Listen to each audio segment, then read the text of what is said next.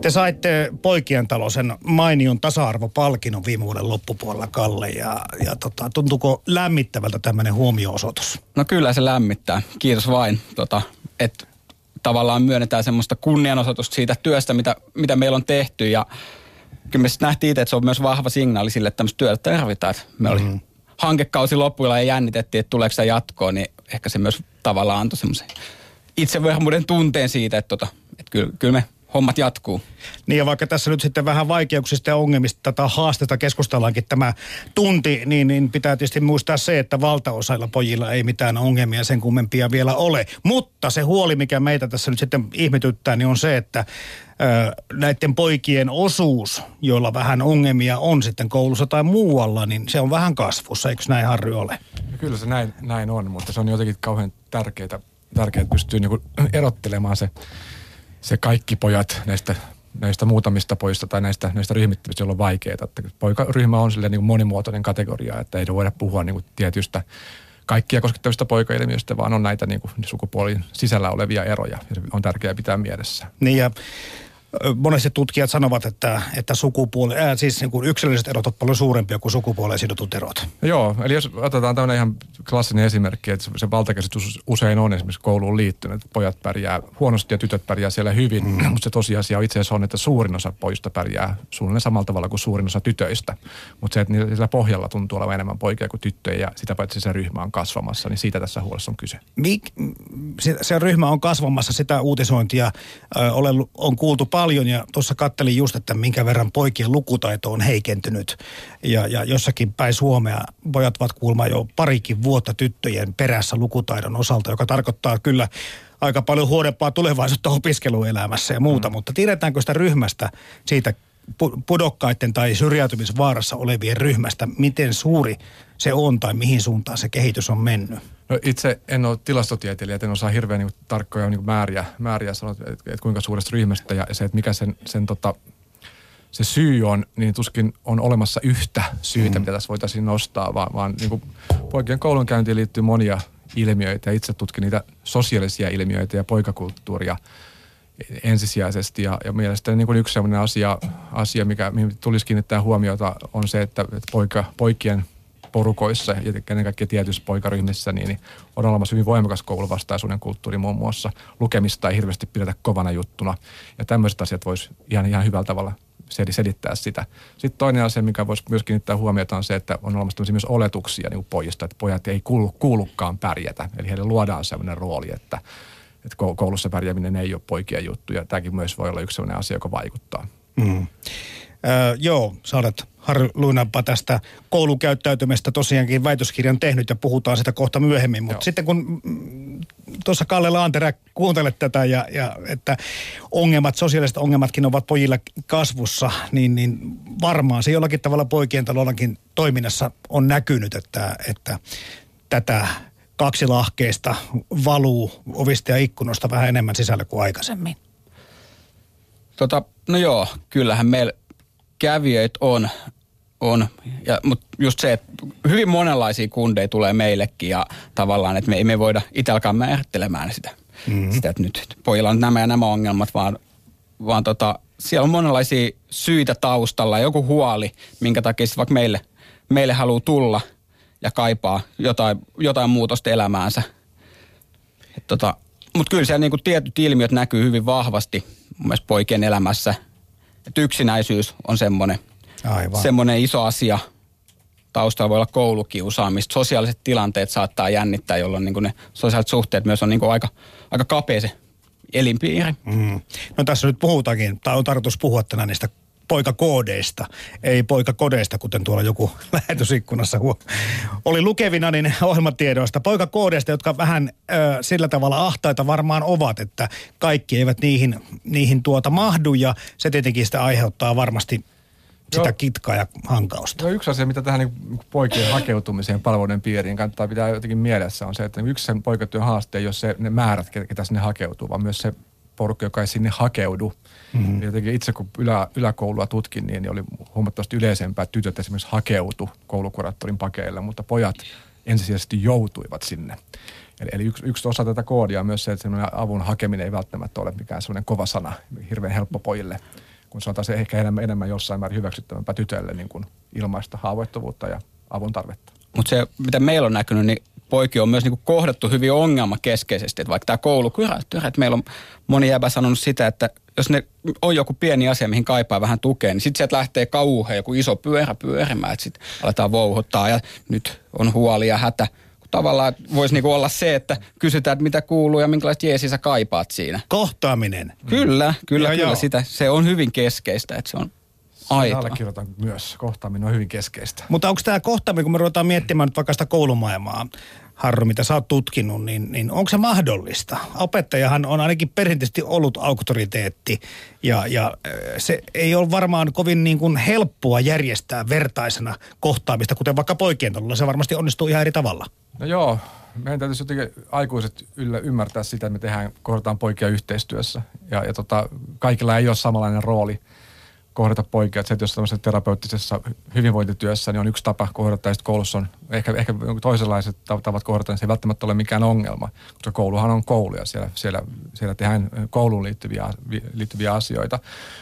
Mitä tähän niin auktoriteettiin tulee ja, ja se, että olisiko auktoriteetti niin sen ongelma, niin mun mielestä tässä kannattaisi jotenkin myös miettiä sitä toista puolta, että jossain määrin mun mielestä koulu ja monet meidän palvelut on niin itseohjautuvan asiakkaan niin kuin tota, lähtöolettamuksesta. Ja mun mielestä pojat ei välttämättä aina, ennen kaikkea murrosikäiset vastahakoiset pojat ei välttämättä tämmöiseen, tämmöiseen tota, palvelufreimiin hirveän hy- hy- hyvin sitoudu, että se vaatisi semmoista niinku, vähän semmoista niinku reflektiivistä näkemystä. Ja jotenkin pitäisi osata, osata, osata aikuiset niinku, niinku pelata sitä peliä ja olla siinä niinku, tietoisia siinä, siinä, mukana. Että niin kuin, osittain, että, että ei vaan olla sitä, että ongelmakeskeisiä ja rajoitetaan ja ollaan hirveän auktoritäärisiä, mutta ei myöskään sitä, että vaan niin kuin lässytetään ja tule sitten, kun sua huvittaa mentaliteetillä, vaan joku semmoinen hyvä välimaasto ja ennen kaikkea sellaiset yksilölliset tarpeet huomioon ottaen ja nimenomaan se poika kokonaisuutena huomioon ottaen. Ja me ollaan myös sitä niin kuin mietitty siinä kohtaamisessa, että ei se kohtaaminen niin kuin ole mitään myötäilyä, että, että joo, että sulla menee niin ja voi voi, vaan kyllä se pitää niin kuin jollain tavalla myös semmoista lempeät haastamista eteenpäin. Että jos mietitään tämmöistä poikien alisuorittamista, mikä näkyy sitten jossain kohtaa, että pojat pääsee aika helpolla ja sitten pitäisi itsenäistyä, niin sitten ollaankin ihan pihalla, että mitä, mitä mun pitää nämä hommat hoitaa. Niin tavallaan, että jos pikkuhiljaa oppii kantaa sitä vastuuta ja mm. myös niin kuin vähän pikkusen potkitaan siihen suuntaan, niin, niin sitten mä luulen, että se, se on niin kuin semmoinen oikea tie. Mutta näkyykö poikien talolla vaikka asiakkaissa se mm, ongelmat koulussa? Joo. Me itse asiassa ei haluta puhua asiakkaista, koska me, me puhutaan kävijöistä. Okei. Tavallaan sitä tasoa. Ehkä meidän asiakas on yhteiskunta. Mutta tota, tota, tota, tota, Totta. siis näkyy. Koulu, koulumaailmassa ehkä ne kundit, ketä meillä käy, niin se kiusaaminen on yksi siellä, mikä on hyvin vahvasti tavallaan, että jäbät ei ole välttämättä ehkä ollut tarpeeksi, täällä halunnut lähteä siihen, että ne niin kuin siinä poikien keskinäisessä olemisessa ja valta-asetelmissa niin kuin raivaisi sen oman tiensä ja ottaisi sitä hittiä siinä vastaan, vaan sitten ehkä helposti jäädään sinne syrjään. Ja niin kuin, jos mä mietin kundeja, ketä niin se on ihan mielettömiä persoonia, mutta ne ehkä just pikkusen niin eroaa siitä semmoisesta tavallaan, miten mielletään semmoiset poikajoukot ja muuta. Ja sen takia ehkä jää vähän silmätikuksi. Ja sitten tota, sit se jotenkin niin kuin koetaan, että mä en olekaan hyväksytty tämmöisenä kuin mä itse oon ja tavallaan, että siinä, siinä on jotain, niin kuin, heti se muu, vaikuttaa siihen omaa itsetuntoa ja muuta, että semmoista niin kuin kannustusta ja hyvää tapaa olla, niin aika paljon me myös niin. yhdessä sit siellä mietitään ja etitään. Joo, toi ryhmäkäyttäytyminen tai, tai massaan ää, niin kuin häviäminen, se on ainakin teini-ikäiselle joskus aika tärkeä asia, että ei erottus. Mutta, mutta mä en nyt tiedä sitten tuolla Niin. koulumaailmassa, niin toisaalta se on myöskin helppoa, kun isot luokat ja, ja paljon no, tää, ihmisiä. Tämä on kyllä jännä juttu, että niinku kukaan ei halua, halua erottua niinku kielteisessä mielessä. Niin. Mutta semmoinen niin nobodyna oleminen, että mä en ole kukaan, niin sekään ole mitenkään hirveän haluttu positio. Että kyllä niin kuin jollain tavalla jo- jokainen tarvii omaa jonkinlaista vahvistusta siitä, että se mikä sä olet, niin sä oot jollain tavalla hyvä ja tärkeä ja, ja sut, sut huomataan. Eli, eli niin kuin, niin kuin nuorisokulttuurissa on mielenkiintoista se, että siinä on osittain niin semmoista niin mukana kulkemista ja halutaan olla samankaltaisia kuin muut, mutta sitten samalla niin on kyllä hirveän tärkeää, kun se identiteetti rupeaa muotoutumaan siinä murrosiväjän vaiheessa, että myös on jotain muuta kuin, kuin kuka tahansa. Ja näiden kahden asian, niin kuin vastakkaisen asian yhteensovittaminen nuoruusiassa saattaa olla aika, aika hankalaa. Sä kun tutkimuksessasi sitä selvittelit sitä poikien ongelmia luokkahuoneessa, että ne olisi ratkaistavissa tarkastelemalla koulun aikaisten, aikuisten ja oppilaan välisiä suhteita. Tästä puhuttiinkin tästä kohtaamisesta Joo. jo.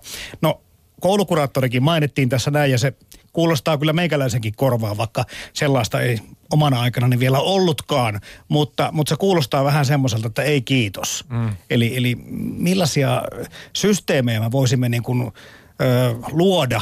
Tai onko ne oltava systeemejä vai onko ne vaan niinku arvoja ja asenteita no, kouluunkin, mitkä auttaisi tätä kohtaamista? Joo, no tämä nyt todellakaan ei ole sellainen, sellainen lyhyen vastauksen, vastauksen kysymys, mitä pitäisi tehdä. Mutta se, mitä 45 minsaa niin. aikaa. Mutta se, mitä mä itse tässä niin kuin, niin kuin omassa väitöskirjassa nostanut esiin, on nimenomaan nämä sosiaaliset suhteet. Ja niitä tarkastelemalla voitaisiin ehkä päästä päästä vähän eteenpäin. Ja idea tässä on oikeastaan niin, niin yksinkertainen, että jos ajatellaan niin hyvää suhdetta semmoisena niin ilmiönä, että on olemassa side kahden ihmisen välillä, joka ei ole liian tiukka, eli semmoinen liian auktoratiivinen, pelottava, uhkaava, eikä liian löysä, eli tämmöinen lässyttävä, mitään sanomaton, merkityksetön, vaan se on jotain niin kuin siltä väliltä, että ollaan merkityksellisiä toisille, huomioidaan toistemme erityistarpeet ja, ja, ja erityisyydet, otetaan vastavuoroisesti toisemme niin kuin riittävän vakavasti, mutta kuitenkin niin kuin kauhistelematta. Että on olemassa sellainen niin kuin hyvä dynamiikka, sellainen niin kuin riittävän jännittynyt tarvittaessa, mutta sitten samalla riittävän löysä, että siinä voi, voi, voi ikään kuin olla. Ja tämä on niin semmoinen teoreettinen viitekeys, mitä mä oon tätä niin kouluun tarjoamassa. Että, että voitaisiin niin aikuiset keskenänsä ja itsekseen pohtia niitä suhteita, että onko mun suhteet oppilaisiin liian kireitä tai liian löysiä. Jos jotenkin niin hyvin karikatyyrimäisesti haluttaisiin niin kuin, niin kuin ilmaista tätä asiaa, niin voisi jossain määrin sanoa, että tämä niin poikien ongelma, se, se, ehkä se laajin ongelma on niin kuin liian löysä, löysän suhde – kouluun. Eli, eli niin koulu on silleen hällä väliä mentaliteetillä, että mennään sieltä, mistä taitaa mata, matalin ja, mm. ja tota, silleen, että et, et, et, käydään niin kuin niillä Vilma poissaolorajojen rajojen tiimoilla ja, ja tota, ei lueta läksyjä, vasta kun, sit, kun on ihan pakko. Mutta sitten taas tytöillä tuntuu olevan hyvin yleisesti tämmöinen niin riittämättömyyden tunne, että se koulu aiheuttaa stressiä ja paineita, paineita ja, tota, ja, ja semmoista niin kuin riittämättömyyden tunnetta. Ja niillä on taas niin kuin liian jännittynyt se suhde. Ja idea on jotenkin se, että huomioidaan se, että on koulussa erilaisia oppilaita, siellä on tämmöisiä sukupuolittuneita ilmiöitä, sitten on olemassa sukupuolen sisällä erilaisia ryhmiä. Ja tavoitteena on luoda sellainen riittävän, niin kuin riittävän, niin kuin, riittävän niin kuin jännittynyt suhde, joka mahdollistaa semmoisen hyvän kohtaamisen. Ja tässä mun väitöskirjassa on kysymys. Hanna. Täällä lähetysikkunassa osoitteessa yle.fi kautta puheen, niin jotenkin tähän niin osuvasti juuri kommentoidaan. Jos naiset muodostavat enimmistön, siis X prosenttia opettajakunnasta, valitus pojista juontuu siitä, että heihin ei osata ottaa kontaktia toisin kuin tyttöihin. Eli vähän sukupuolitetaan tätä opettaja-oppilaan välistä suhdetta. Twitterissä käyttäjä OK Erik Schärnä sanoi, että kaikilla alakoululaisilla tulisi olla sekä mies- että naisopettajia. Eli sitä pidetään täällä tärkeänä, että, että niin kuin myöskin nämä sukupuoliset asiat ikään kuin olisi tasapainossa. Mitä ajattelet tästä? No mä, mä voin tähän kommentoida mun tutkimuksen valossa, että mä niin lähdin haastattelemaan poikia siitä, että kenen puolella ne kääntyy, ketä on niitä suosikkiaikuisia. Se ei kylläkään mennyt mitenkään yksi yhteen niin, että ne suosikkiaikuiset olisivat miehiä, vaan, vaan siellä oli sekä miehiä ja naisia. Ja nimenomaan myös se tapa kohdata, se, se ote. Aktiivinen vuorovaikutus Joo, ja aito hyvä, hyvä tyyppi on, on, on olellisempaa ja hyviä tyyppejä voi olla sekä miehet että naiset. Ja vastaavasti sekä miehet ja naiset voivat epäonnistua siinä vuorovaikutussuhteessa. Mut, Joo, jatka. Mutta jollain tavalla myös niin näen sen, että, että moni kundi kasvaa ehkä ympäristössä, missä ei kauheasti välttämättä ole positiivisia kokemuksia miehenä olemisesta siinä.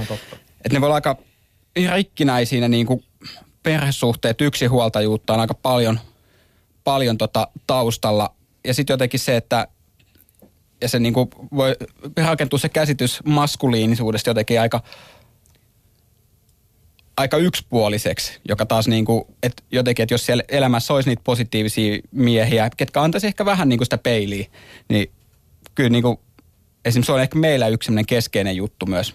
Ja mitä meiltä paljon pyydetään, semmoista miehen mallia. Sitten me ollaan vähän mietitään, että no mikä se malli nyt on, mikä meidän, meidän pitää kaapista kaivaa, että me annetaan.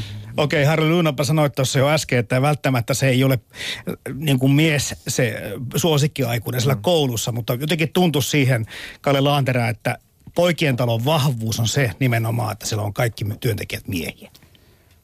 Joo, tota, kyllä, ja meillä on hyvin erilaisia myös miehiä, että tavallaan että siinä pystytään erilaisia tapoja toteuttamaan, niin kuin sitä maskuliinista näyttäisiä. Mutta myös ne kundit, ketä meillä on käynyt, niin on sanonut sitä, että toisaalta, että ei ne ole funtsinut edes sitä, että se on nyt niin kuin mies, että se mies, keneltä haetaan tukea tai kenen kanssa halutaan keskustella, mutta toinen puoli on myös se, että sitten on myös se niin kuin kokenut, että hei, on tämmöinen paikka, missä voikin miesten kesken tuoda itseensä esille omaa haavoittuvaisuutta ja herkkyyttä siihen annetaan niin kuin lupa, että se on niin kuin myös hyvin merkityksellistä. Mm. On kiitos kiinnostavaa. Tuossa joku kuittasi lähetysikkunassa meillä, että onhan tytölläkin huono-osaisuutta ja, ja, ja tytölläkin vaikeuksia. Ja tätä ei ollenkaan pyritä niin kuin sivuttamaan tässä, mutta on kiinnostavaa kuitenkin se, että jos puhutaan, kuten tuossa sanot, Kalle, noista rikkinäistä kodeista, niin se on varmaan ihan yhtä paljon tyttöjäkin ja poikia. Että, että minkä verran se on tämmöistä kulttuurisidottua ja minkä verran se on sitä biologiaa ja mitä se vahtaa olla se, että, että enemmän pojat kärsivät sitten niistä, jos isä ei ole läheinen tai paikalla tai, tai että on vaikeuksia muuten vaan niin kuin kodissa. Miksi pojat ovat se ongelmaporukka, tai ei ehkä ongelmaporukka, vaan se, että reagoivat siihen niin kuin herkemmin?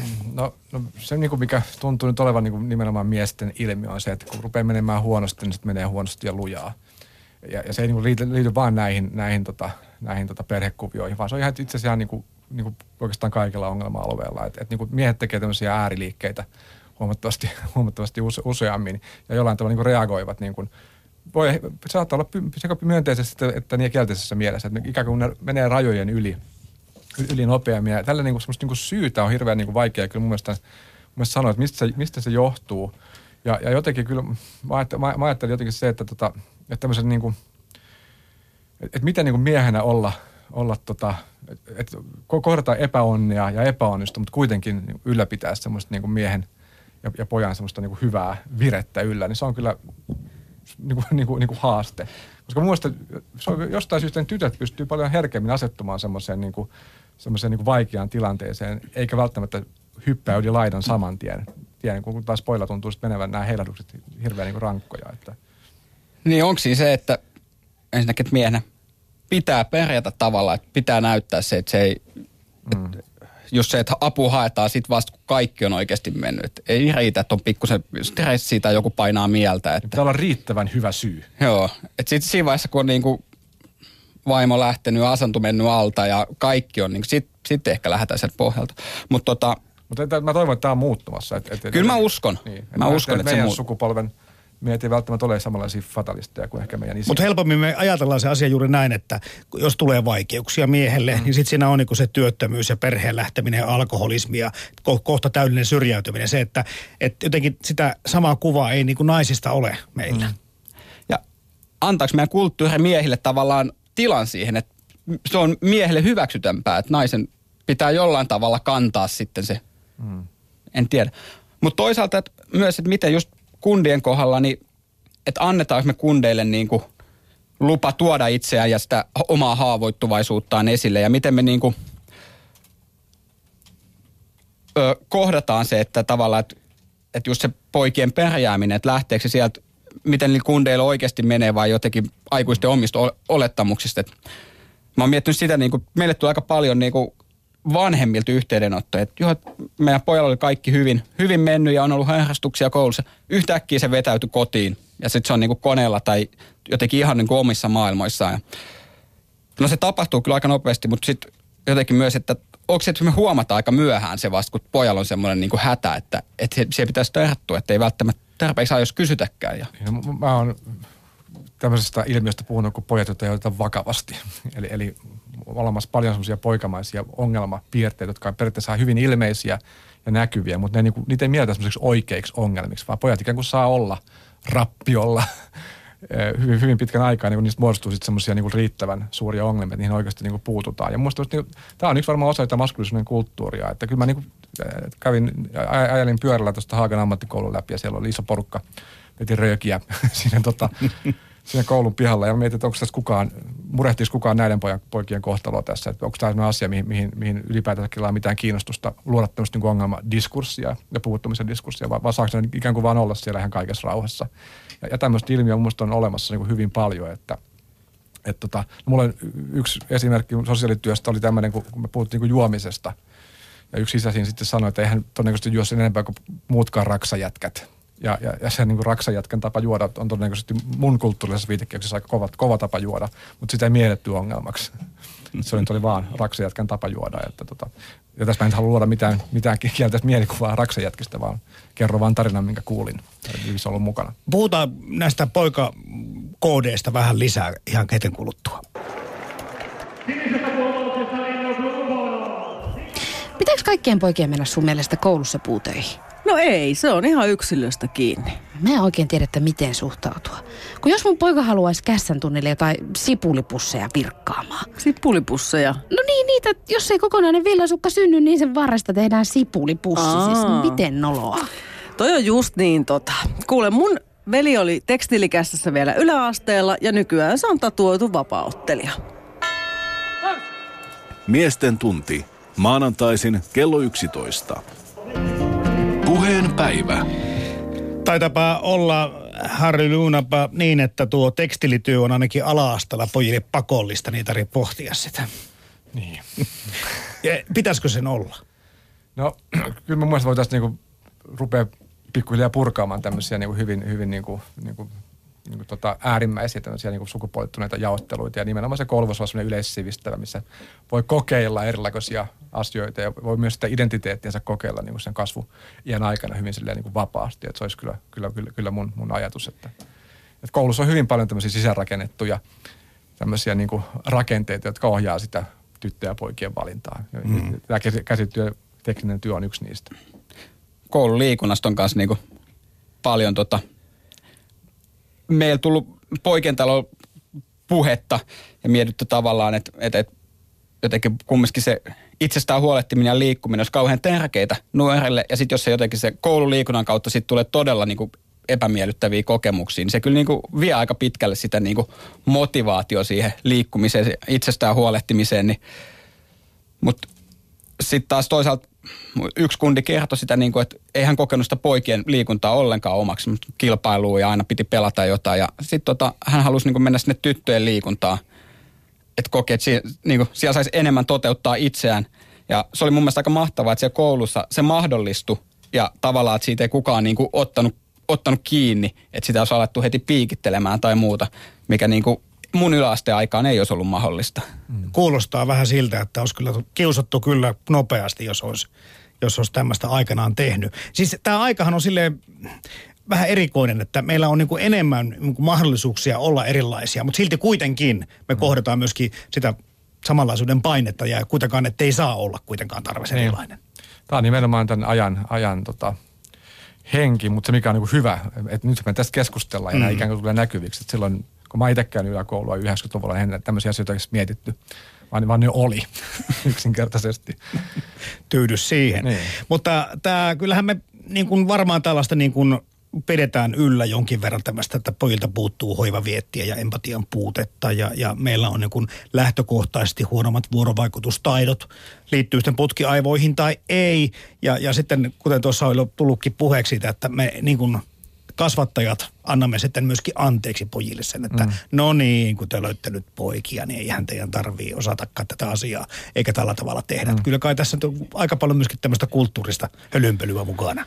Joo, todennäköisesti niin kysymys on niin nimenomaan molemmista asioista. Että on olemassa varmaan jonkinnäköisiä rakenteita, biologisia rakenteita, joita jollain tavalla säätelee meitä, mutta sitten on olemassa hyvin voimakas kulttuuriset vaikutteet, jotka, jotka myös ohjaa. Ja tähän mennessä niin mä ainakaan vitsi vetää mitään niin kuin lopullisia rajoja näiden kahden ilmiön, ilmiön mm. tota, tai, tai näiden vaikuttavien tekijöiden välille, koska näyttää nyt siltä, että aika paljon pystyy poikakulttuuri muuttumaan ja kehittymään ja myös tyttökulttuuri muuttumaan ja kehittymään. Siitä huolimatta, että todennäköisesti ei ole tapahtunut mitään hirveän suuria biologisia muutoksia. Siis esimerkiksi ajatellaan 50-luvun työmarkkinoita ja tämän päivän työmarkkinoita, että varmaan samoja, samoilla niin kuin geeneillä ja samoilla soluilla ollaan varustettu, mutta kummasti vaan naiset voi olla lääkäreitä nykyään ja pojatkin voi valita käsitöitä. Ja... Mm.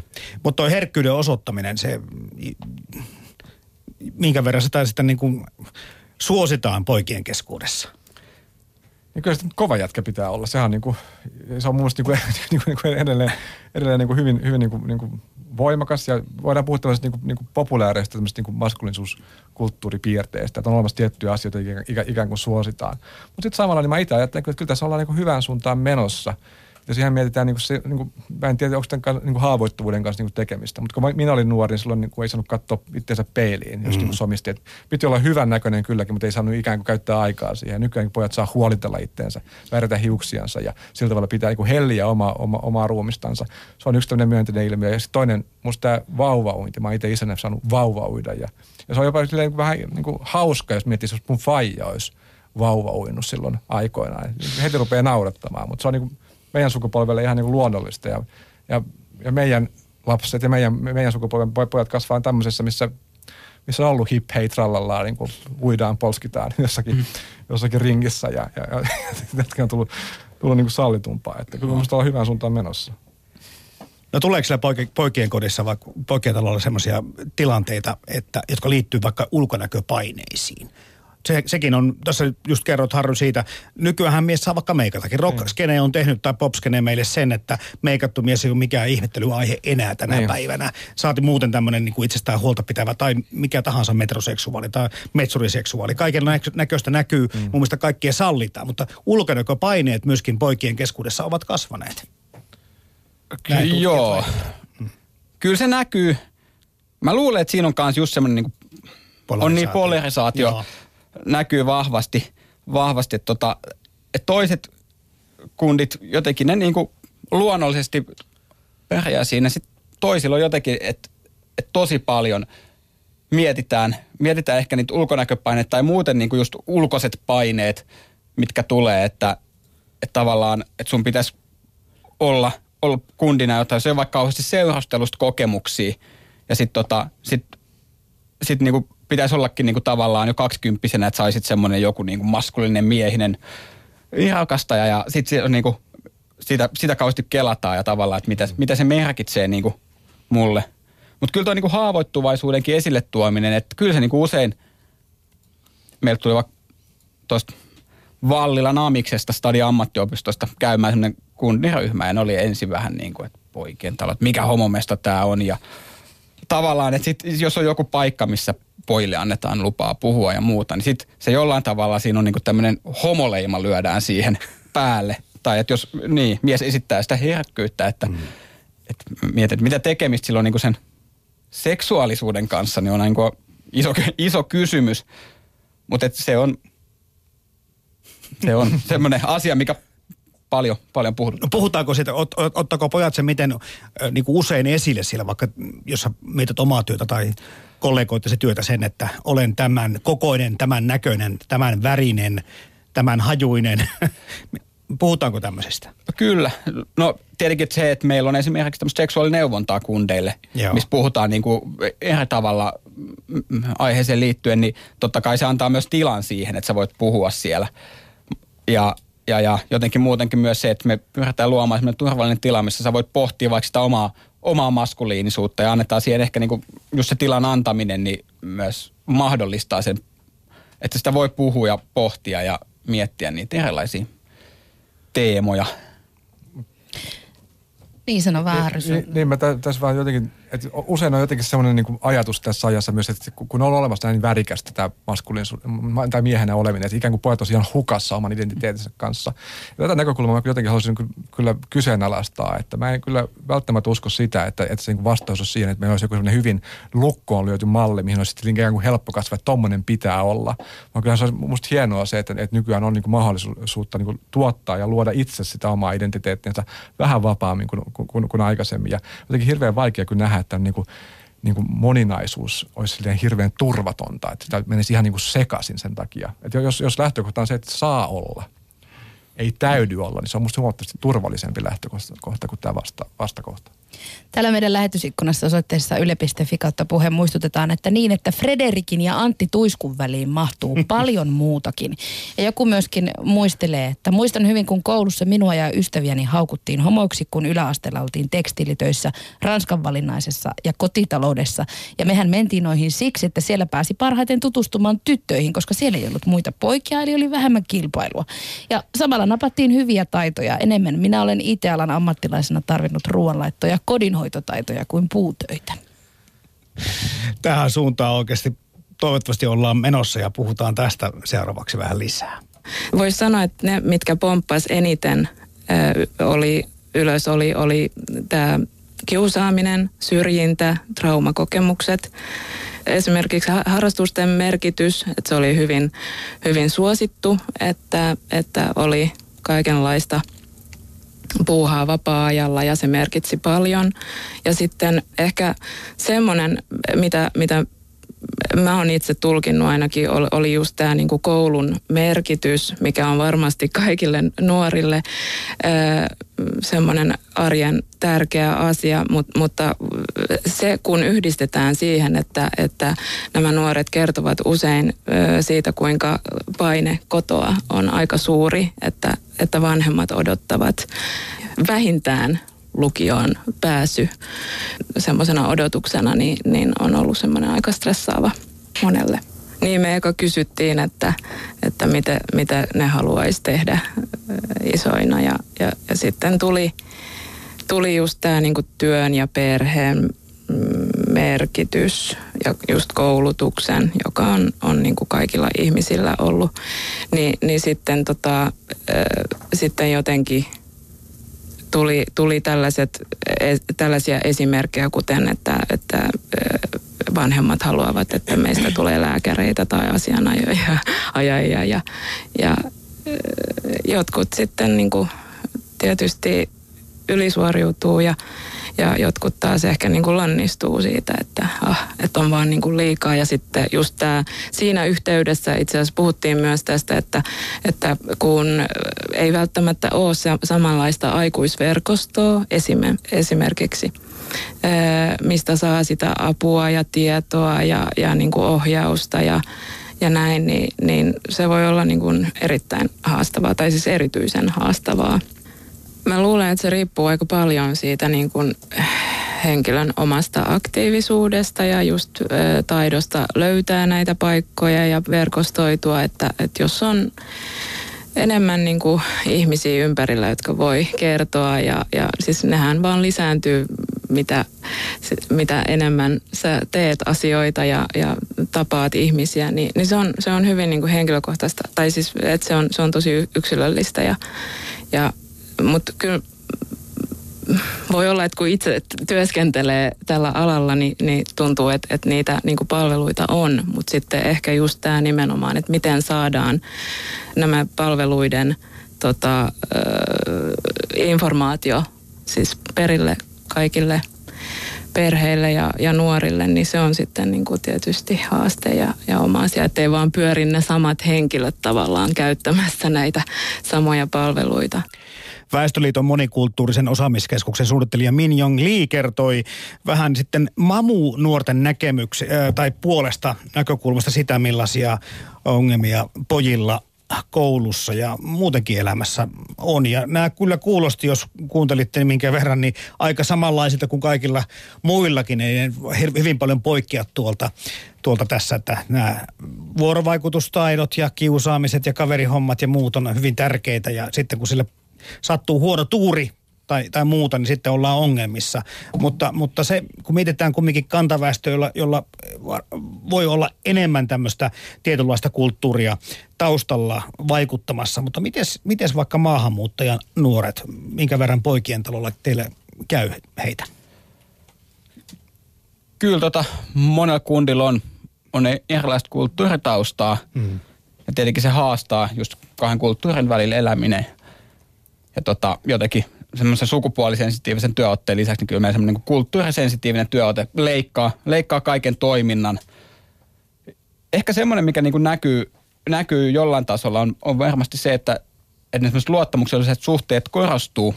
Että monilla on jonkinnäköinen niin kuin ehkä epäluulo tämmöisiä niin kuin palveluita ja kohtaa ja semmoinen. Että, Viranomaisia. Niin, että no mitä noin nyt haluaa meistä tai muuta. Että tavallaan, että tavallaan, että se niin kuin kauhean tärkeä rakentaa se luottamuksellinen suhde, suhde siinä, siinä tota, työskentelyssä.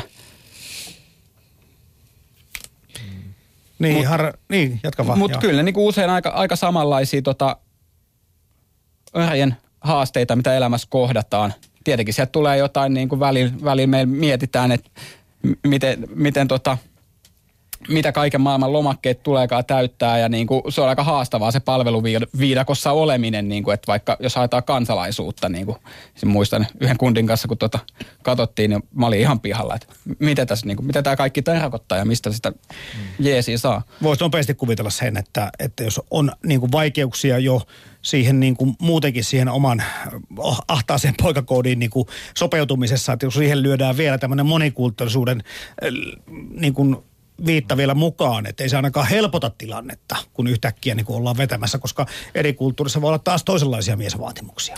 No joo, vähän niin kuin mielenkiintoisia, koska nimenomaan kun puhutaan maahanmuuttajista, niin kysymys on, on niin kuin hyvin, hyvinkin kirjavasta ryhmästä, että ei mitenkään millään tavalla yhtenäinen ryhmä. Mm. Se, mitä mä jos kouluun liittyen, se mikä, mitä mä oon tässä pohtinut paljon ja miettinyt sitä, koska katsoo tämmöistä kouluvastaisuuskulttuuria miesten keskuudessa, niin se on ennen kaikkea voimakas niin länsimaisessa työ, työväen niin luokissa – ja kun taas sitten niin kuin ensimmäisen polven maahanmuuttajilla on useimmiten huomattavasti myönteisempiä, suurimpia odotukset niin kuin koulutusta varten ja kannustaa koulunkäyntiin enemmän. Että voisiko tälläkin olla jotain lisäarvoa, että saataisiin niin semmoisia maskuliniteetteja kouluihin, jossa kouluvastaisuus ei olisi mitenkään, mitenkään niin, kuin niin, niin voimakas. Että tota, mutta, mutta nämä on hyvin, hyvin niin kuin monimuotoisia ilmiöitä, että on hirveän vaikea sanoa mitään yleistä. Mm-hmm. Mutta totta kai tulee nopeasti meille tämmöinen niin shokkiesimerkki siitä, että, että, että jos on kulttuuria, jossa niin kuin naisen asema ei ole sama kuin täällä meillä, mm. niin se, että sitten poikaoppilaat ja naisopettajat, niin voi olla, että ei ole nyt niin hedelmällinen yhteistyö tulossa. Joo, mutta musta tuntuu, että, että nimenomaan tämmöiset kulttuurit, tämmöiset törmäykset ja nimenomaan koulussa, kun ne tapahtuu, niin niissä on musta hirveän paljon potentiaalia viedä yhteiskuntaa et- eteenpäin. Että itse kun mä tein, tein yläkoulussa etnografiaa ja olin muun muassa liikunnan tunnilla, missä tanssittiin ja mon, jotkut pojat tuli lappujen kanssa, missä oli, niin perheestä oli kielletty poikia tanssimasta. Ja, ja, ja se, miten se vastautettiin siellä, ei ollut mitenkään sille niin kuin, niin kuin pelkällä niin kuin toteamuksella, vaan kyllä tämä niin kuin nousi keskustelu, että mitä tämä tarkoittaa. Ja, ja sekä poikien kanssa keskenään ja myös, myös niin kuin sen opettajan näiden, näiden poikien kanssa. Ja mun mielestä nimenomaan yhteiskunta rakentuu silleen, että on, tulee tämmöisiä, tämmöisiä törmäyksiä ja, tota, ja muun on hyvä, jos törmäykset on liittävän semmoisia niin kuin, niin kuin niin kuin pehmeitä, että niitä tarvitsee tömähtää sillä tavalla. Ja sitten otetaan käsittelyä ja otetaan nämä vastaan ja tästä mennään eteenpäin. Mutta kauhean tärkeää, että ne otetaan niinku käsittelyyn ja niitä niinku niin. tuodaan esille, koska muuten ne alkaa jossain kohtaa saamaan aika isot mittasuhteet.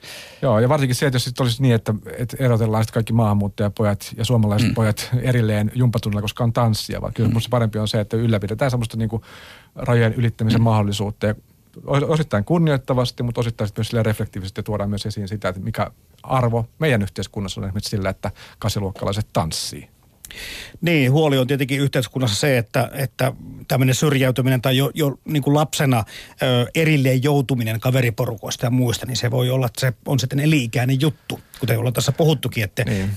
miehisyyden koodiin kuuluu tämä näin, että ongelmat kasautuvat ja ne ovat pitkäkestoisia ja mikä on huono puoli, ne myöskin monta kertaa periytyvät. Joo, kyllä, kyllä. Ja nimenomaan tällä hetkellä, kun mennään tämmöiseen niin kuin tasapäiseen palvelujärjestelmään, ikään kuin olisi yksi idea yhteen ongelmaan, ja, ja, ja jotenkin niin kuin luodaan semmoisia niin kuin hirveän niin kuin vankkoja, että sä kuulut tonne ja sä kuulut tonne ja tonne mm. kohdennetaan tota.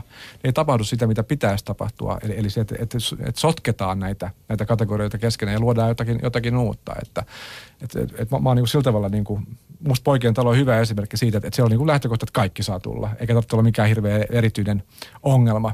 Että se, mä en tiedä, onko, saako tytöt tulla teille jopa? Että ei nyt varmaan käännetytä suoraan, suoraan jos tulee, mutta se, että että kun vastaanotetaan ja, ja, ja, ja, ja reflektoidaan ja, ja, ja tota, kohdataan nämä asiat semmoisena kuin ne on ja sitten mennään eteenpäin. Kyllä me ollaan avattu sitä jo silleen, että me voit olla pojat ja ketkä niinku itsensä pojaksi kokee ja pohtii sitä poikana olemista. Mm-hmm. Mutta jotenkin just se, että se syrjäyttävään kehitykseen, niin että jotenkin just semmoinen kohtaaminen ja tavallaan a- aitous siinä jotenkin haastaa löyt- tai mietitään löytämään niitä niinku omia voimavaroja. Että niinku yksi kundi meille toi kauheasti esille, että, että sitä helpottaa pelkästään se tunne, että on olemassa joku ihminen, kuka uskoo muhu. Ja mä mietin, että se on niinku aika iso asia. Että, että pelkästään, että jos sulla on sellainen tunne itselläsi, että hei joku uskoo muhun ja mm. mä kelpaan tämmöisenä, niin se voi niinku kantaa todella pitkälle. Että se ei vaadi mitään niinku isoa koneistoa sinne taustalle mm. tekemään massiivisia toimenpiteitä, vaan niinku, no aika mun mielestä semmoisia tavallisia asioita. Joo. Hei, puhutaan kohta tästä äh, Simo Skinnarin pedagogisesta rakkaudesta. Kuule, mikä olisi sellainen nimi, mitä et ikikuuna päivänä anta sun tytölle? Jaa. No ehkä joku minttu, maaria, yrtti, kaneli, mango, semmoisenkin nimen on kuullut, niin näin oikein hyviä. Liikaa viittaa ruokia ja on liian hippiä. Mites tota, sulla noin pojan nimet, mikä olisi semmoinen sopimaton? No ehkä joku Ebenruu tai Orion virta. Vaikka itse asiassa nuo voisi antaa ihan kummalle vaan. Ei kai. Vois, vois. Mutta mm, joo, kyllä mä pitäytyisin ihan semmoisissa perinteisemmissä nimissä. Ymmärrän. Mä olisin halunnut antaa mun lapsen pojan nimeksi Silmu, mutta sitten mä huomasin, että aika moni oli antanut sen tytölle, niin se oli pakko jättää pois laskuista. Mutta sä harrastat pubivisailua, niin mm. visavoittohan olisi ollut tosi hyvä. Ai loistava. Miesten tunti. Maanantaisin kello 11. Puheen päivä. Niin, nehän on tullut tuota tämmöiset nimet muotiin vähän enemmän, missä ei välttämättä sukupuolta arvata nimen perusteella. Ö, täällä siis keskustellaan ahtaista poikakoodeista. Vierana meillä on Harry Lunappa, Lunappa Helsingin yliopistosta ja poikien talon Kalle Laanterä. Ja tuossa jo ennen sanoinkin, ennen kuin kuultiin tuo sketsi siitä, että kasvatusfilosofian dosentti Simo Skinnari on puhunut tämmöistä pedagogisesta rakkaudesta, joka tarkoittaa toisen persoonan ehdotonta kunnioittamista ja hyväksymistä. Ja Kalle, sä puhut ihan samasta asiasta myöskin ennen sitä. Eli tämä kunnioittaminen, hyväksyminen ja arvostaminen. Jotenkin tuntuu, että tämä on avainasemassa monien ongelmien kanssa, mutta mi- mi- mikä mättää? Mi- miksi me ei nyt tähän kyetä? Ihmi- ihmissuhteet on lähtökohtaisesti aika haastavia. Se on, niinku, se on niinku tämä tää, tää, tää, tää lähtökohta. Ja mun mielestä, että päästäisiin tämmöiseen, niinku, tämmöiseen pedagogiseen rakkauteen esimerkiksi koulussa, niin mun mielestä ensimmäinen ä, ajatus on se, että niinku otetaan niinku, tämä asia ikään kuin tietoiseksi käsittelyyn. Ja, ja mä puhun niinku itse asiassa siitä tärkeydestä, että ollaan tällainen niinku emotionaalisesti tietoisia. Että me tiedetään, millaisia tunteita liittyy meidän vuorovaikutussuhteisiin, kun ollaan, ollaan tekemisissä, aikuiset on tekemisissä lapsiin, lapsiin koulussa. Ja tota, mä tiedän, että koulussa on paljon poikia, jotka herättävät kielteisiä tunteita ja se hyvin pitkälti värittää sitä kohtaamisen tapaa. Sitten on myös näitä poikia, ketä ei, ei oteta tota vakavasti, joka myös sitten värittää sitä tapaa heitä koh- kohdattaa. Sitten mä ennen kaikkea huolestunut sellaisista poista, joita ei herätä mitään tunteita, jotka helposti jää, jää niin kuin näkymättömiin. näkymättömiin. Ja mun mielestä niin kuin oleellista on jotenkin se, tai pyrkimys on hyvä, mutta kun kysymys on inhimillisestä työstä, niin me, meidän täytyy myös sallia semmoinen, että kaikkien kanssa ei tule täydellisesti juttuja. Ka- kaikkien niin on onnistu, onnistu täydellisesti, mutta olisi tärkeää, että, että jokaisessa koulussa ainakin olisi yksi semmoinen aikuinen, kenen, kenen poika ja tyttö voi kääntyä tarpeessa, niin, niin, niin kuin tarpeen vaatiessa. Eikä silleen, miten me ollaan ehkä tällainen teknokraattisessa mielessä ajateltu, että kaikille samaa, että ollaan niin neutraalia, hirveän silleen niin niin kuin, että se meidän ammattimaisuus on siitä, että me ei anneta tunteelle, tunteelle mitään tilaa. Tämä, tämä on vuorovaikutustyössä täysin ma- mahdotonta. Se on tärkeää, että tiedostetaan. Ja kun tulee sellainen negatiivisesti, negatiivisesti virittynyt tunnelma, niin jos sen tiedetään, niin siihen voidaan sitten suhtautua, kenties muo- muovata sitä tunnelmaa, tai sitten kenties niin kuin hakea apua niiltä muilta aikuisavainhenkilöitä, jotka kenties on pystynyt luomaan erilaisen suhteen siihen, siihen poikaan. Mä oon ihan samaa mieltä, että semmoinen niinku, se vaatii kaikilta kasvattajilta kyllä semmoista vahvaa niinku itsereflektiivisuutta, että tota, et pystyy niinku, sit kun tulee niitä tunteita, että joku niinku, tässä tuntuu, tuntuu niinku vaikealta, että mistä se johtuu ja ehkä sitten myöntää myös ne ja tavallaan, että okei, että mistä, mistä se niinku saa tukea, että tavallaan, että se ei niinku, niiden omien, se oma fiilis jostain, jostain numerosta, niin tavallaan, että se ei vähätä sitä, niin kuin miten sit kohtaa sitä, vaan kumminkin se osaisi silti kunnioittaa. Mitä, mitä pitäisi silloin Laaterä tehdä, jos tulee niin, että, että tulee kaveri, joka, joka kertoo sulle semmoisia asioita, jotka tuntuu nyt, että nyt tämä niin kuin inhottaa. Miten se ammattimies sen hoitaa sitten sen tilanteen sillä tavalla, että, ehkä, että mä en ehkä nyt pysty niin kuin sua tässä nyt ihan sataprosenttia arvostamaan ja kunnioittamaan, kun sä kerrot mulle tämmöistä. Tota, no mun mielestä sitä ei ainakaan pitäisi sit näyttää siinä vaiheessa, kun toinen niinku kertoo sitä omaa tarinaansa ja jakaa, mm. että tavallaan, että mä en pysty käsittelemään tätä. Mm. Kyllä mä ajattelen, että sen niin kunnioituksen pystyy kyllä kaivamaan mm. sieltä niin ammattimaisesti siitä huolimatta, että tiedostaa se, että tämä nyt inhottaa mua, tämä, mua, mua, mua tämä tilanne. Jos joku tulee kertomaan pahasta väkivaltateostaan vaikka. Esimerkiksi. Ja Niin. se luonnollinen reaktiohan on se, että tämä, tämä, tämä inhottaa Kyllä, ja kyllä. herättää semmoisen neg- negatiivisen sen, tota, tunteen. Ö, mä itse tehnyt lastensuojelutyötä ja kohdannut tämmöisiä tilanteita, missä on hyvin tämmöisiä niin pimeitä ja ikäviä tapahtumia. Ihmiset on tehneet ikä, ikäviä asioita toisille. Ja kyllä mä jotenkin ajattelen, että se niin tärkeä lähtökohta siinä vaiheessa, kun lähdetään sit parantamaan sitä ihmistä, että et, et, et joku pystyy solvimaan semmoisen suhteen, joka, on, joka niin menee tämän negatiivisen taakse, joka, joka, joka löytää sieltä jonkun tämmöisen, jonkun tämmöisen kipitän. Sitä voi ehkä kutsua rakkaudeksi. Se on aika, aika iso suomalainen, suomalainen sana, mutta jonkinnäköinen semmoinen joka mahdollistaa semmoisen emansipaation eli, eli, ja, ja, empaattisen suhtautumisen. Se on varmaan, varmaan välttämätöntä, mutta oleellista on se, että ensin tiedostaa, että mistä tässä on kysymys tunnetasolla. Hmm. Joo, toi siis jollain tavalla mieleen semmoinen, niin että, että ei ole pakko hyväksyä, mutta mm. se ymmärtäminen kumminkin pitää sieltä löytyä. Aivan. Ja mm. et, et, jo, jo, et, et, aina on, ajatellaan niin kuin ihminen on intersektionaalinen kokonaisuus, eli koostuu erittäin monista eri ulottuvuuksista ja kaivaa se joku asia sieltä, mitä voi niin kuin, mitä kenties voi sääliä tai mitä voi ymmärtää silleen, että, että pientä lasta on aika, siis niistä on aika, aika helppo tykätä ja joskus täytyy aikuisesta miestä kaivaa ja kenties sellainen turvaton lapsi, että se suhde saadaan, saadaan käyntiin, mutta tota, mä uskon, että se on aina mahdollista, näin mä idealistina haluan ajatella. Mä kysyn sulta nyt Kalle Laaterannosta miesten tai poikien iistä seuraavaksi. Mulle tuli vaan mieleen se, että missä vaiheessa alkaa nämä tämmöiset niin kuin poikien poikakoodit meihin vaikuttamaan. Musta tuntuu, että yksi semmoinen ikä on varmaan koulun aloittaminen, missä niin kuin tajutaan yhtäkkiä, että vertaudutaan sitten siihen porukkaan tai muuta, mutta ne teidän ei asiakkaat, vaan teidän tuota niin, niin kävijät. kävijät. Niin mitä ikäluokkaa, minkä ikäisiä miehiä ja poikia teillä käy? Öö, meillä käy nuoremmat kävijät on kymmenvuotiaita, että meidän ikä, ikähaite on 10-28, että hyvin laajalla skaalalla. Ja tota, ö, missä vaiheessa alkaa vaikuttaa? Kyllä mä, niinku, mä ehkä mietin omien tota, poikien, mulla on kaksi poikaa kotona ja kolmas on kohta tulossa. Niin poika sekin. Poika sekin, kyllä. Tervetuloa kolmen pojan isu, isi Kyllä, joukkoon. kyllä. Daltonin veljekset on kohta meillä himas. No ei. Mutta siis se, se niin kuin jotenkin siellä alkaa mun mielestä näkyy se leikki ikäisissä jo tosi vahvasti. Esim.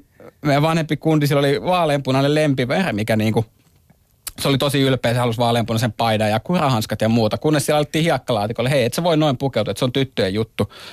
Ja sitten se niinku alkoi hämmentyä ja sitten jotenkin niinku se, että sit päiväkodissa tuli niinku, että sulla on tyttöjen hanskat ja muuta ja hyvin nopeasti se sosiaalistui siihen niin. Ja sitten sit se vaihtui, no nyt on sininen ja vihreä lempiväri ja jotenkin se painii tosi paljon sen kanssa. Ja sitten pikkuveli esim. Niinku on tota, vähän erilainen luonteeltaan ja tykkää niinku leikki, on muun muassa halunnut synttäräläksi barbeja ja sitten isompi niinku jotenkin se niinku, ei mahdu sen sisäiseen maailmaan, että, että se pikkuveli voi leikkiä barbella. Vaikka se niinku näkyy selkeästi, että se, sekin haluaisi antautua siihen, niin siitä on tosi paljon, mä funtsinut sitä, että missä kohtaa se lähtee. Niin. Ja tässä on jännä juttu, mutta se, että nyt taas se yksilölliset erot tulee tässä eteen, koska olen nähnyt semmoisenkin tapa, tapauksen, että kun joku on ivannut, että hei, sulla on tyttöjen väriset hanskat, niin se on ei ole, eikä välitä tippaakaan. Mm. Mutta sitten moni on kumminkin sen verran herkkä sieltä sielulta, että se haavoittaa ja se vaihtaa ne mieluummin sitten siniseen tai, tai vihreeseen tai muuhun. Että tästä tulee myöskin ne meidän väliset erot. Niin. Meillä tuli voitto viikonloppuna, kun katsottiin uusia kurahanskoja ja se niinku halusi ne punaiset ja sitten se oli, otetaan ne. Niin te olette saavuttanut Kyllä, jotain. kesti tämä paineen, mikä niinku ulkopuolelle tulee. Että. Ja, nämä, niin kuin, nämä, mistä nämä tulee? Nämä voi tulla ihan missä tahansa. Ja, ja, ja, ja tota, me, meillä kävi vastaava tilanne, kun oli, oli, oltiin kypärää ostamassa ja sitten urheilukauppias sanoi mun viisivuotiaalle, että, että, että, että nyt punaista voi ottaa. ja, tota, ja nämä on, niin kuin, nämä on niin kuin, mielenkiintoisia tota, ja mitään yksiselitteistä vastausta tällä ei ole, koska sitten on myös olemassa mun mielestä sellainen mahdollisuus, että tulee myös syvältä tämmöiset niin kuin, tietyt niin kuin, piirteet. Ja mä oon itse miettinyt sitä kovasti, kun me vanhimmalle paljon hankittiin nukkevaunut, kun, kun se oli pieni. Ja ainoa tapa, miten se on leikkinyt silloin, on se on niin ajanut ja ajanut kolareita sinne. Nukki on niin kuin, lentänyt. Kun sitten taas hänen pikkuveljensä on sitten ihan selkeästi eri tavalla varustettu, että hän tykkää paljon enemmän tämmöisestä pehmolelusta. Ja joskus mä oon jopa kuullut, kun hän kuiskannut tyttökaverille, että hän haluaa leikkiä tyttöjen leluilla. Mutta sekin on huom, huom kuiskannut, ettei kukaan muu kuullut. Ei se urheilukauppias ollut ihan kärryillä, jos hän niinku sanoo, että älä osta tällaista kypärää. Se oli, se oli mies. Jos, jostain ne mallit tulee niin ja sitten ne alkaa elää aika vahvasti. Että.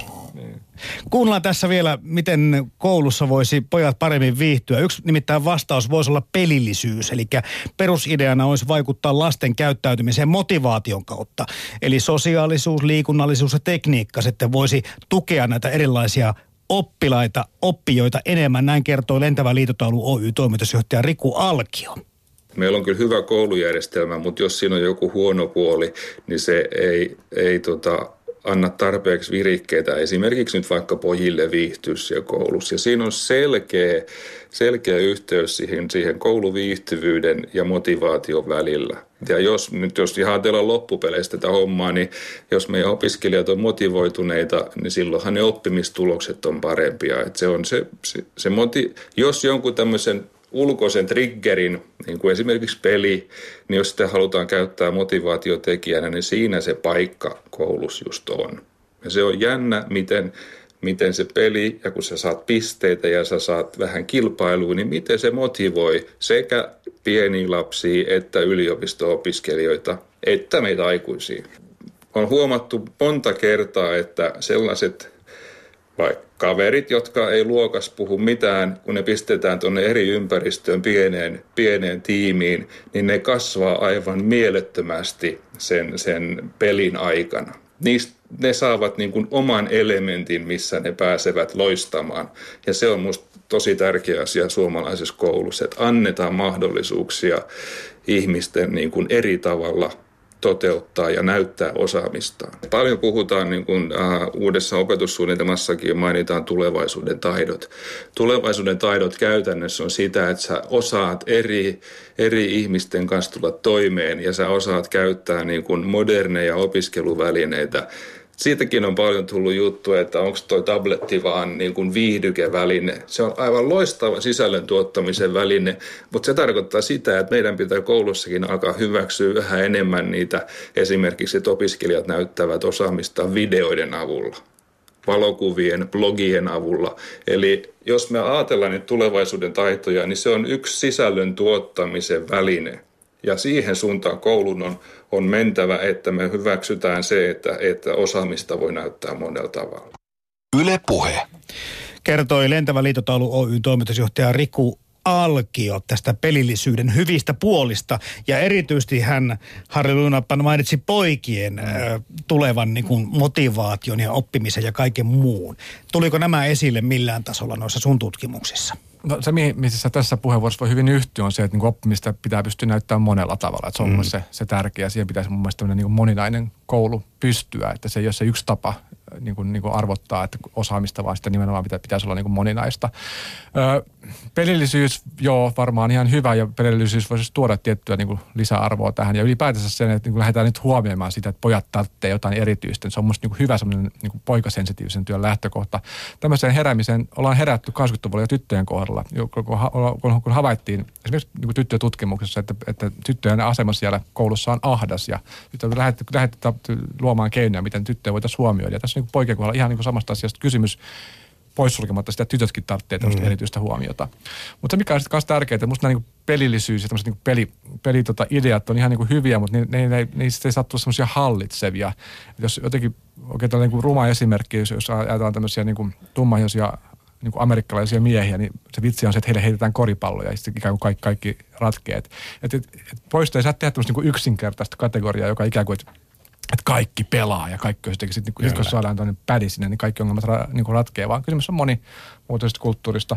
Mopopajat on ihan hyviä, mutta ne ei sovi, sovi kaikille ja tässä on ihan, ihan, ihan samasta jutusta kysymys. Kyllä me kanssa niin nähdään, nähdään, se, että se toiminnallisuus on hyvä väline, mutta ei se saa olla päämäärä. Että niin kuin, että se, että jos poilla on joku haaste elämässä, niin niin eihän se niinku sitä syytä, kun että no lyödään niille se tabletti käteen ja tehdään jotain, tai me lähdetään pelaamaan futista, vaan että sillä voidaan päästä johonkin. Mm. Että se tova, ja jotenkin myös se, että se ei ole aina sit sitä, niin kuin tuossakin tuli esille se kilpailullisuus, että pojat innostuu siitä, mutta kaikki ei myöskään halua tavallaan lähteä siihen kilpailuun mukaan. Että sitä, sitä aika paljon myös niin kuin, niin ruokitaan pojille, että pitäisi olla kilpailemassa ja vertailemassa koko ajan toisiinsa, mikä sitten aiheuttaa sitten taas niin kuin, tiettyä semmoiset, pitäisi aina olla suorittamassa ja mutta näkyykö se Kalle Laantera siinä se toiminnallisuus vaikka niin, että, että ei ole helppo tuijottaa silmiin ja, ja tai vaikka ei silmiin tuijottaisikaan, vaan pelkästään puhua. Onko se helpompaa se avautuminen ja keskusteleminen jotakin asiaa tehdessä? Mun mielestä pitää just muistaa, että ei taas lähdetä niinku kategorisoimaan – vaan mietitään niin kuin jokaisen kanssa, että mitkä ne on. Jonkun kanssa se voi olla, että siihen tehdään joku väline. Se voi olla vaikka, että lähdetään niin kuin yhdessä kävelemään. Että se ei välttämättä ole se, että no niin, tulee istumaan tähän ja kerro nyt, mikä sulla on sulla on niin kuin mieltä painaa, vaan että tavallaan että löydetään yhdessä ne, miten me niin kuin saadaan ratkaisu tähän ja tilanteeseen niin kuin tukea. Joskus se voi olla, että se vaatii siihen jotain, jotain lisää, mutta kyllä monelle niin kuin se myös on se, niin kuin, että kun annetaan se tila ja ilmapiiri, että sä voit keskustella, niin kyllä usko, katsotaan silmiin ja puhutaan asioista. Että. Niin, tässä nyt sitten kun loppua ruvetaan tässä ohjelmassa kohta koputtelemaan, niin tämä yksinkertaisia vanhoja asioita kuunteleminen, kohtaaminen, arvostaminen. Ne vaan taitaa olla meillä siis ikuisuushaasteita näissä, kuten tuossa Harjukin kerroit siitä, että ihmissuhteet ei koskaan ole kovin helppoja tai ei välttämättä ole kovin helppoja. Kyllä, kyllä. Ja mun mielestä niin pitäisi hyväksyä se, että, että niin kuin ihmissuhteiden ylläpito se, se vie aikaa. Ja tämä aikaa pitää löytää sekä koulusta ja sekä näistä palvelujärjestelmistä poikien talolta, mutta myös ihan näistä yleisistä sosiaalitoimistolta ja terveysasemalta. Että se on hirveä rationalisoiminen, jolla ikään kuin rationalisoinen se ihmissuhde veke siitä, se olisi pelkkää suorittamista. Se on mahdottomuus ja siitä, pitäisi, siitä utopiasta pitäisi luopua. Ja kyllä mä näen itse sen just, että kundeille saataisiin kokemuksia niistä niin positiivisesta kuulumisesta johonkin yhteisöön ja joku, niin kuin, että on niin kuin osallisuuden kokemuksia, että tulee hyväksytyksi jossain ja myös niin kuin annetaan tilaa, että sä voit kuulua tähän, niin ne on kauhean merkityksellisiä, jos pohditaan hyvinvointia.